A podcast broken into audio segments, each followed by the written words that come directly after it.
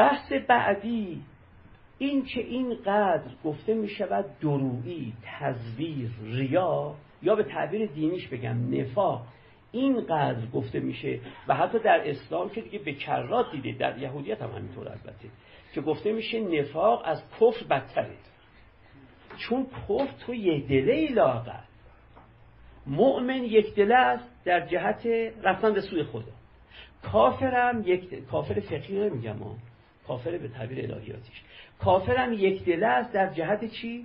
پشت کردن به خدا. اما منافق مشکلش اینه که در درونش نفقه هست. نفقه در زبان عربی یعنی شکار. توجه می‌کنید؟ توجه می‌کنید؟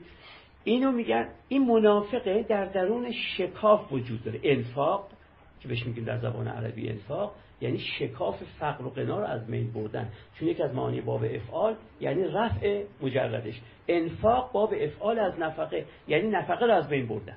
ما با انفاق نفقه رو، شکاف اجتماعی رو از بین می‌بریم. کاری ندارم.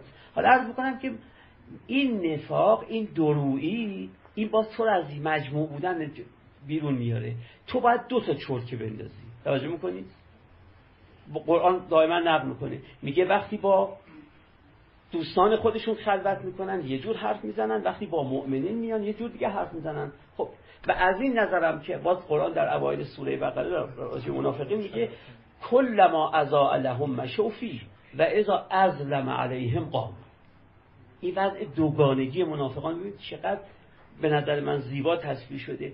میگه اینا مثل آدمیان که توی بیابونی شب زمستانی تاریک پربارون رعد و برقدار گیر کردن، یه برق که میزنه یه دو قدم میرن جلو، چون بنده دو قدمو میبینن، تا که برق خاموش میشه باز اینا کجا برن؟ اینا تا مردم رو میبینن یه فعالیتی میکنن، فعالیت ایمانی میکنن. توجه میکنه که مردم بگن هم از خودمون، تا که تاریک میشه دیگه کسی نمیبینهشون، تکون نمیخورن دیگه از جاشون. چون این کارو تا... برای کی میکردن؟ برای که مردم ببینن. یه نوع تزویر، یه نوع ریا درشون وجود داره.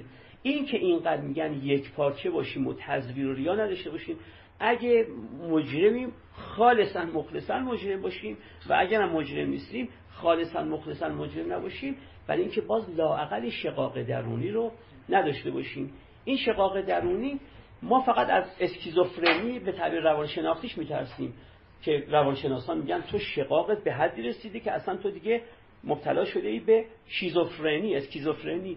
ولی ما این اسکیزوفرنی در مدارج پایینترش رو هممون کما بیش داریم، چون حضور و عدم حضور شما فرق میکنه تو رفتار من. پس من میشه من یک دله نیستم. بچه ها یک دله، توجه میکنید؟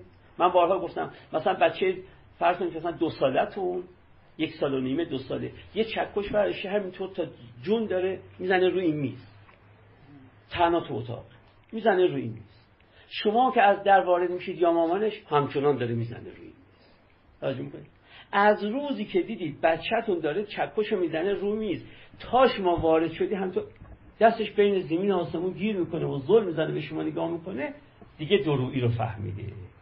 فهمیده که در غیاب مادر کاری رو میتونم بکنم که وقتی مادر حاضر میشه، دیدید که بچه‌ها از یه حدی که میرسن تا که وارد اتاق شما میشید دارن ورقه که دفترچه خواهرشون رو پاره میکنن، تا که وارد میشی هم تو خشکش میزنه، دستش تو فضا خشک میشه، چون فرق براش میکنه نبود مادر با بود مادر.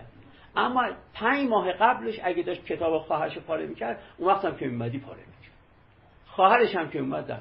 چرا؟ چون براش بود و نبود خواهر فرق میکرد. یه دله از بچه، تزویر نداره، ریا نداره. اما خب دیگه ما نه.